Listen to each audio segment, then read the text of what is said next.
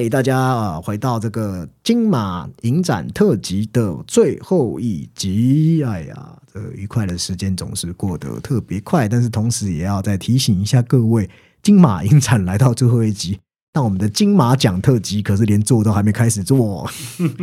哇，或许也即将快要很快就会出现在这节目上架，记得到时候大家。关心这金马六十还有入围国片得奖国片的大家，不要错过这一支节目。那回到今天这一集，哎，今天这一集就只介绍一位导演。那这位导演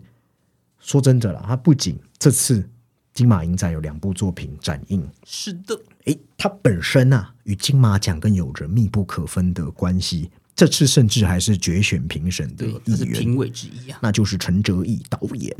那聊作品前，我先带大家来认识一下陈哲艺。他是一位新加坡导演。哦，一部分影迷认识他，就现在才认识他，可能是因为最近在国际上的知名度，包含一些影展都或多或少可以听到他的名字。但陈哲艺一炮而红的地方，至少对我们台湾人来说，就是在金马奖。他在二零一三年。当时就以他的首部长片作品叫《爸妈不在家》，没错，他也是出道几天风的这种感觉。他先是斩获那一年坎城影展的金摄影机奖，就是用来鼓励新人导演的那个奖项。那之后年底又凭此作品大丰收，刚才基哥讲的，拿下金马奖最佳新导演、最佳原著剧本和最大奖的年度最佳剧情片奖。那《爸妈不在家》呢，应该是在我大学时期。看的片子，所以我必须坦白讲，我那时候看完后，到至今十年我没有再二刷，那所以我也不不便针对那只片子来评论陈哲宇。我记得还不错啊，基哥应该还对对，因为包括这次就是我们看的这两只，其实我一直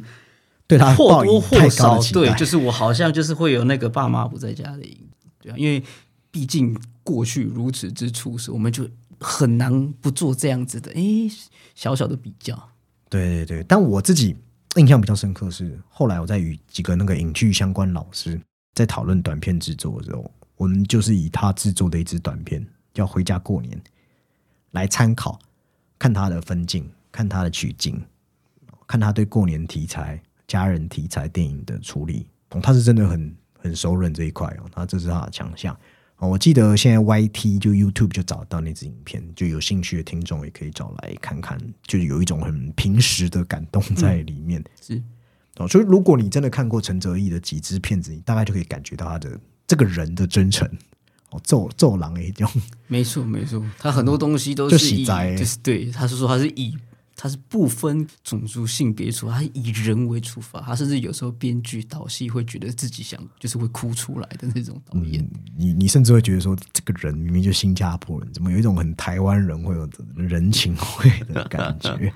但是他又是个可以把镜头语言很精细把控，然后用声音对白镜头来场景来传达情绪。哦，那说真的啦，他剧本不是那种很让人惊艳的类型，但你说老实话，也挑不太出。嗯，是太多毛病，很扎实沉稳哦。很多他对于，比方爸妈不在家，对于生活的一种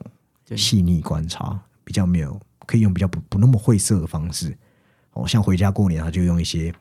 日常小事去堆叠出一个故事的深度，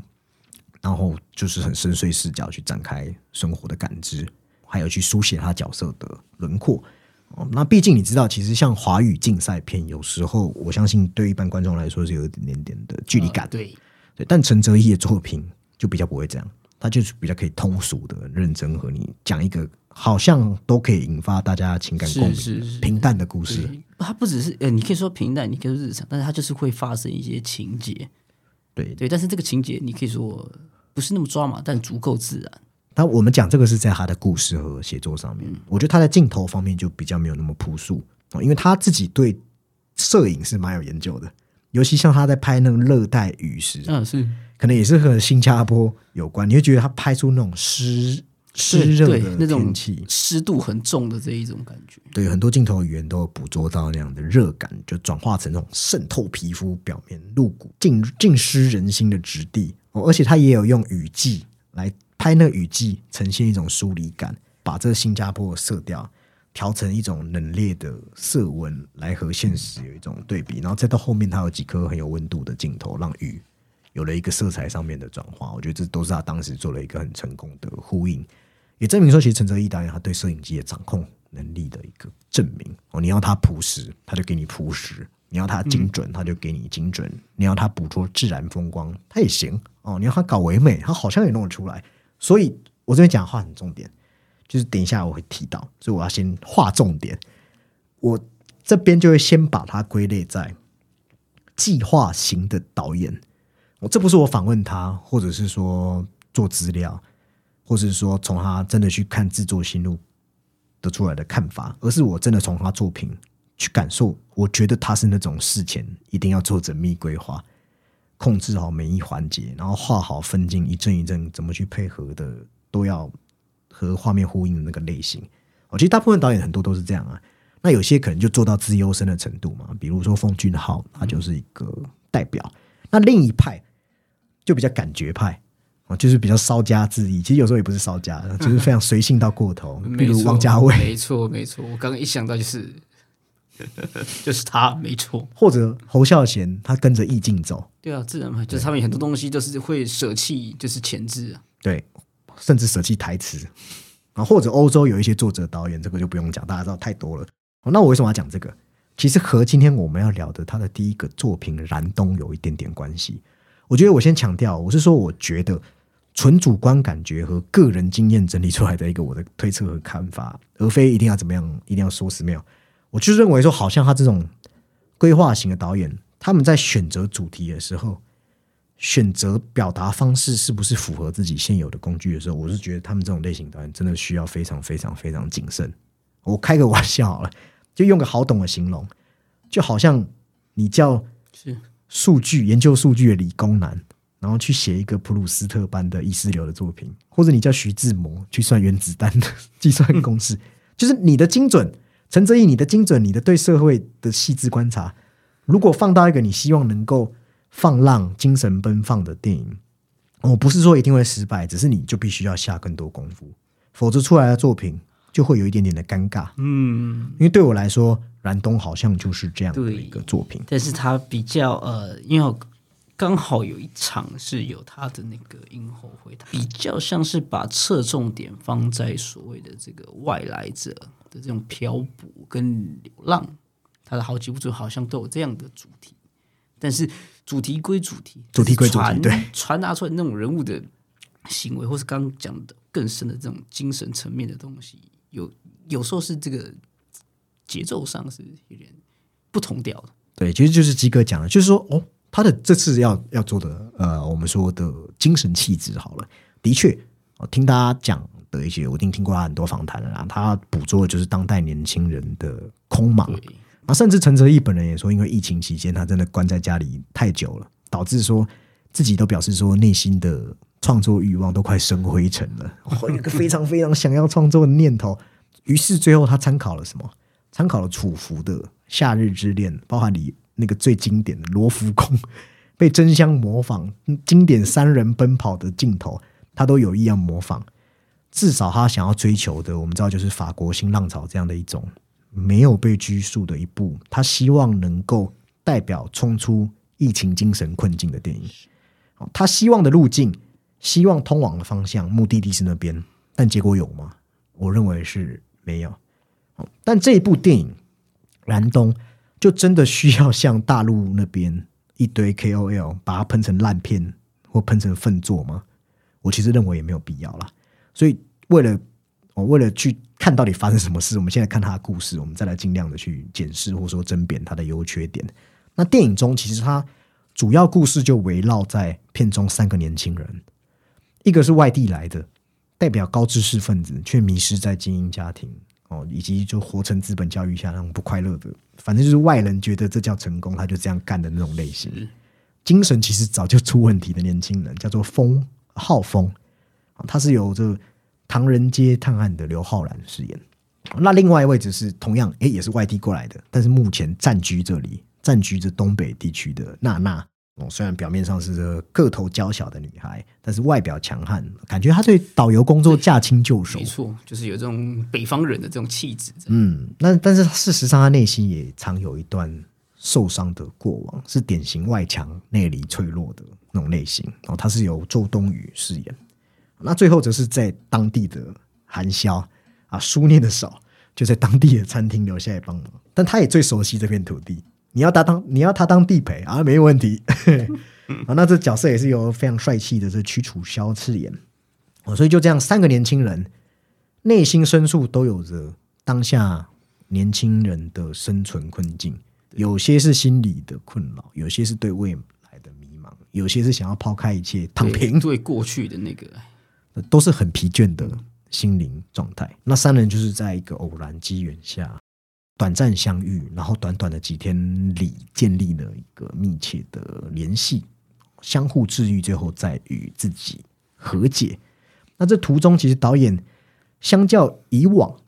你可以感觉没有再如此缜密。他是希望比较放射性的让自己的剧情是恣意生长，哦，包含了没有了剧情片的起承转合或三幕剧衔接那样的一些老套处理，哦，比较着重在可能就是我觉得，呃，你不知道。自己的就是你不知道自己的某种你身上有没有？我们人都有一种无法确知的感受。他他在捕捉这个东西，像要让他比较像是自然或者写实主义般的这样子的感觉。但是有些东西它又有一点跳脱那个时刻，对，有点放飞。对，但他就是要说，哎，我们有时候人就会觉得好像有点累。无论是你和家里的状况、原生带来的创伤，或是情感悬浮的焦虑，就是不知道干嘛的无聊。或者是梦想追求不得的无奈，心累啦，但是又怕想太多，有点空虚，因为就真的找不到生命的意义，于是就什么，于是就乱跑乱窜，反正你就是不要让我待在这个我我也不觉得可以称之为家的地方，室外游荡，漂浮不定。那还正巧遇到了的气味相投，但但其实不熟的，有押韵哦的陌生人，建立起关系。为什么这个？不熟很重要，因为你越不熟，你越越无所顾忌嘛，不必拘束，不必压抑，想做什么就做什么，放纵自己一次。那当然，这部片会引起负评，我认为宣传宣发也要负一定的责任，因为从预告还有中国那边死的标题，其实很容易让观众以为是一部三角恋的三人行电影。但是三人情感拉拔，老实说，情感的角力真的只在很很少很少。真的，他大多数感情线都是在刘浩然和周冬雨身上，然后另外一个男的就很可怜，被晾在那边。他他他他，充其量是一个就是表面上的追求者，乃至于有一些观众自嗨的幻想是两个 gay 跟一个 lace，然后对，真的就是过度阐释了。但是我自己发明一个这部片的一个搞笑的讲法，我们说燃冬，燃的是刘浩然，冬是周冬雨，那你名字没对上啊，你就自然没你的份哦。对吧？蓝东没有你，没有你另外一位的事情。好，那这不过玩笑归玩笑，就这几个年轻人，他们虽然百无聊赖，但是旅游中，他们在这样一份信任关系中，找到了一个许久，我觉得算是不敢被期待、期许的一种踏实。我后来更希望到长白山，前去长白山获得一个精神上的解放。那这里头其实也，他也运用了一种好像步入山水画留白的一种艺术虚构设计，是蛮漂亮的。也放大心心心灵的一种悸动哦。那在那边也是在一个很奇遇，我就不爆雷了，就是我自己有点有点点狗血，然后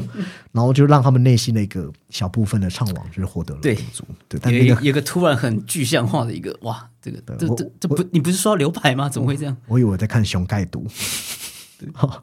那伤疤就得到治愈，他们三个人终究是要到分道扬镳的时候。但是此时此刻，已与相识以前的状态是不同了。如今的自己，终于让，终于让自己是相信未来是有勇气继续走下去的。所以这很像导演在访谈中讲的冰哦，他在这个北方的雪地里找到了一个关于冰的隐喻哦，冰不就是一种日光照它，受到温度，受到一点热就会融化。那在这个冰里融化解放出来的，不只是属于我，还有原本冻在那边的东西。那你可能觉得融掉了，好像什么就没了，但或许就有什么是你已经牢牢握在手心里的。那他们三个就是带着这样的体悟，各自算是解决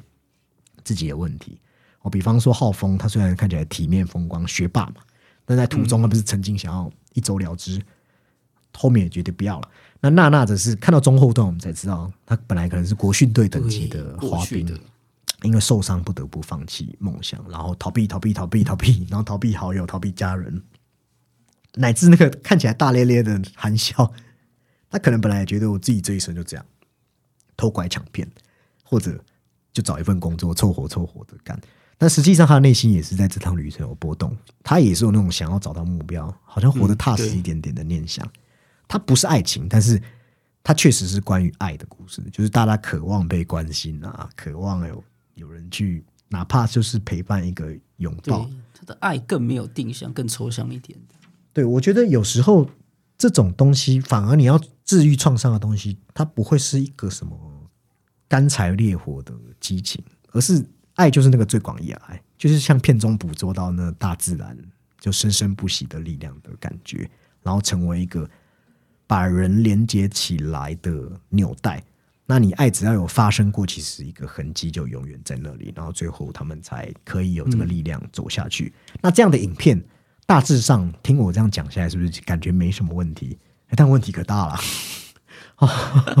因为这真的不是陈哲义擅长的东西啊。表面上，他真的把很多心思，我们都知道放在了摄影。他希望让人的精神和自然生命力做一个有机的结合。于是乎，我们看到他花很多心思在捕捉，包含像冰缝漏光这种明暗的奇妙。这个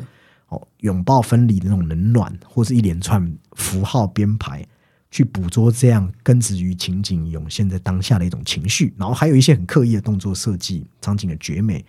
好像他觉得这样思想就可以被他带到一种情不自禁。好像游驰到一个简单浪漫的童话白宫冰宫，但过度的设计感就会让我觉得，其实他以为的情感运作设置在这边是完全无法奏效的，因为他有一点刻意，他除了刻意之外，又有一点要将情绪这种东西做的比较简易的符号化。对啊，对，嗯，我从来都不是一个我一定认为你创作者要什么生活经验、在地经验才能写出。贴合人心、打动人心的故事，因为有些人就是善于观察，有些人就是光用历史考察或填调就可以弥补这样的劣势。但陈哲义，我不确定，因为我有听到他一个访问，是他最开始他就是内心萌生出一个念头，就是临时起意，他希望到东北这样一个与他成长的国家截然不同的气候之处。你知道他这是来自新加坡，很热嘛？去写一个故事，然后速战速决。哦，这样的方法。我再强调，本身没有问题，但他讲到另外一个点，是说他对这个故事其实是没什么方向的时候，我觉得这就很恐怖了。因为如果我们往回头去看陈哲一的成功，他从来都不是身为艺术人的直觉或天赋类型。哦，对不起，我这样说可能很残忍，但我的感觉就是这样。哦，他他的人的情感虽然像爸妈不在家，或是我们刚才讲的回家过年哦，很完整，但是就是。缺乏一种诗性，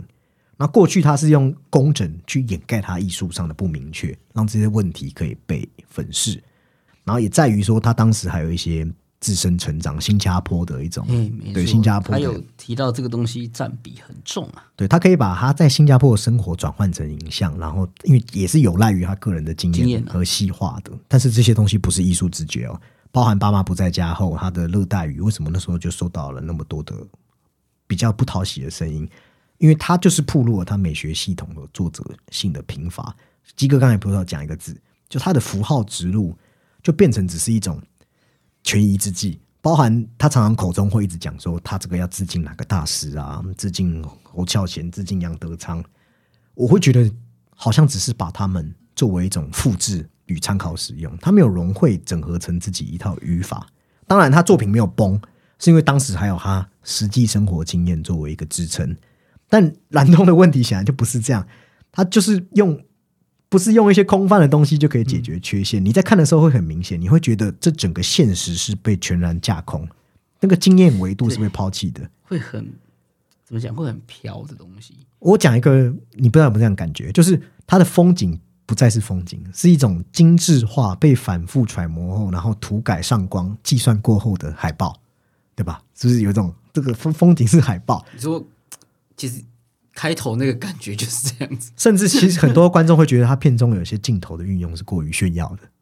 过于炫技的，或者是矫情。有一个很矫情，比如你一直吃冰块，你吃一颗还不够，你还给我吃两颗，还给我吃三颗，然后到后面还真的这样一直不断的拍下去。你你真的就会觉得这是当代年轻人在空忙时吃冰块会有的举止，就我很怀疑。我那时候看他一直吃冰块，我觉得那应该是就是虚火旺，然后内里燥热，不然干嘛一直吃冰块？哇，用非常中医的解读。所以你看，你看为什么说我说陈泽义他的《回家过年》拍的很好？因为人情味，因为那里面有他坚信的某一种价值观，乃至于我讲一个很好玩的，当他知道他的燃冬。引来无数恶评的时候，他在一个公开的场合，我接受访问的时候，他蛮可爱的。他就说：“你们大家怎么会忍心批评一个像我一样好的人？”你就知道他的个性就是很可爱。就你可以说他是那种心思细腻、内心柔软、想望大团圆，就是道德自洽那一类。就是我们台湾爱讲暖男，但是由他这样的个性去想一个可能与他完全不同维度的思想时。会有很多不切实际的误会，或者是把一些意象就变成了符号来植入，或者你说楚服好了，楚服他拍人的精神空茫、空洞或无处发泄的状态，对，这本身还是有楚服的一个价值价值体系在里面运作，对，或是说你用比较。呃，像东方的导演，像是啊，这次可能李沧东好，他也是在拍这种人性的一种这种东西，或者一个时代下的这种苍茫的感觉。他们的处理方式是让你觉得，呃，不只是画面，精神上的那个内核跟共感是得意，就是哦，我可以从画面上感，就是感动。可是你这个东西，就是就刚除了讲符号之外，它有一点空。就我刚刚又讲到那个，因为它本末倒置了，你懂我意思吗？它东西是变成那个东西要先行。它把空茫误认为没有价值观，就是一种空的价值观。但楚服它就是里面还有一个他自己的价值观的运作，但他把它错认为是一种没有价值观在里面运作，所以会做。呃，我讲一个更简单的，是某种性格导致一群人去做一些无意义行为，而不是先去做无意义行为，你再来为这些行为赋予性格。他是反过来，对不对？这就是本末倒置。哦，所以他在蓝东就放弃了他最擅长、最敏感人际关系的探讨。比方，如果是他的做法，含笑好风就没有在探讨爱情的纠葛、人际的纠葛，甚至轻轻松松就放下。他以往关心的是叫做人际关系，但这一次他想要做的是状态，想要去描摹他自己说的中国当代年轻人的精神状态，但是他捕捉不到。哦，而且创作时间又太仓促了。而且动机又很即兴，我跟你讲，仓仓促的创作时间，历史太多的案例，就是它可以体现导演的才华，但是也可以很残酷，因为这本身就是更巨大的冒险。你可能会让一个是不成熟的东西，就是他没有去思索这三人的关系，就去拍状态，但是这个状态就很悬浮，你就会变成东拼西凑。我自觉这个东西，也可能是当代，可能是后现代。然后你又会去找一些范本来套，最后就变成一种很样样板的样板的东西。比如你就会想说，那我的电影要一个郁闷的学霸，我要有一个梦想不得志的年轻人，要一个小混混地陪。那当然，这些人物你光从单场戏来看，像是在喧闹酒吧的失声痛哭，我觉得还不错。娜娜的几次落泪，还有几场情欲戏，或是楚屈楚萧的一些特写，我觉得观众是可以得到情感的宣泄，是不错的。但是你如果去救其内在是什么，我就认为是很空洞，或是一些，哎呀，你觉得这个情感有打动到人啊？但是你仔细想想，好像好像有点不太对劲。是，就是，哎，你可以说他这可能他需要一点沉淀，不然的话，就是当观众看完沉淀后，会没有办法得到回馈。而且你最后又要把三条线拉在一起，你你就要有一些。起码是要让大家觉得是可以自洽的，但是他的剧本又会让你觉得他很想用人情给你硬扭转过去，因为扭不过他把你扭过去哦。然后还是要吐槽了，就是他对自由无状态的理解，就像我刚刚一直讲，就很陈哲义，就很像一个乖宝宝想要装流氓，或是超级学霸研究员想要装革命军分子，就是他对自由的理解，其实是我觉得我相信爱好自由、对自由有一套见解的鸡哥，一定整个过程看得很别扭。对，就是这个啊，一说讲到标签了，那个那个状态就是怎么说呢？难道说这个自由，或是说啊，他要体现他自己说的那个状态，或者是他可以讲，可以想见成虚无的的的的这个东西，他不只是相处，还有刚刚讲的那个结尾，那个结尾几乎是就是哇。为了不暴雷，我们只能说哇，他用了一种近乎嗯非常抓马，虽然说不到我们之前提过那种机械降人式、机械降人式的神机来化解，但也足够把前面的这个呃，你说一个多小时的东西，已经不是那么好的东西，再打的更低了一点。我刚才已经爆雷了，我说熊盖多，熊哦哦。最怕的是逻辑相撞啊！我举几个例子，比方他电影要拍韩萧的碌碌无为，拍他躺平躺平想法，然后就呈现他的无拘无束，但是一会又要特意用一个韩萧表弟的视角去检讨他这件事情，然后最后还给一个他准备要去大城市打拼的遐想，好像让他有了目标。但与此同时，导演又忘记他不就是在告诉你说，浩峰就是这种不断奋斗的功功利主义的受害者。很多观众喜欢韩萧，不就是因为韩萧对生活的态度很潇洒，这样的就是呃具有草根的这种感觉啊。哪怕是他自己认识比较久的娜娜，更亲近一个刚认识不久的陌生人，他都可以轻描淡写就放下这些疙瘩。这种不羁、这种不拘泥的心境，不就是这个当代空茫的一个解放？怎么最后他又突然转向一个很励志的结尾？对啊，韩萧应该要励志的这种感觉。他对于这一种，你说。涌入或是虚伪的这种解读，会突然就是让人就是会一棒子打醒。所以问题不是 难以沉浸啊，问题不是观众讨厌文艺片，而是他本来是希望经营状态，着重情绪，淡化情节，让故事碎片化。结果他没办法把这些情绪展现出来，所以大家就会回到类型片，回到故事片的方式去检讨你文本太弱了。你懂我意思吧？比如你看蔡明亮，你看侯孝贤。对不对？即使有些人会觉得闷，但他们鉴赏不来，也会觉得这是一种意境，就是嗯情感啊。大家在骂说看不懂的时候，也会觉得说可能是自己程度不到。但人难通的问题是，人家压根没感受到你的文艺浪漫，所以你就很难说，哎呀，这个状态就是没办法用文字说清楚啊，情绪就是没有逻辑来辩护。因为你在访谈中已经说了，你希望反映这个时代年轻人的心境。既然你有一个希望放大的群体心声，你就不能随意，你必须要有一个缜密的逻辑，年轻人在想什么的逻辑。但这其实很难责怪他，因为他来自新加坡，你要他短短几个月就理解东北，理解在地人，理解什么北漂，什么乡愁，所以他最后就变什么？我觉得就是满满的 outsider，一个局外人的视角填充起一部片，然后觉自觉的是一个年轻人的状态。但是其实是一个很，哎，应该算是很烂熟吧。就是你刚才一直讲的啊，这样，就是他根本就不清楚这个片段是干嘛，就很空洞。那当然，电影还是有一些可取的啊，比方有一个有一些镜头拍的不错，我自己蛮喜欢。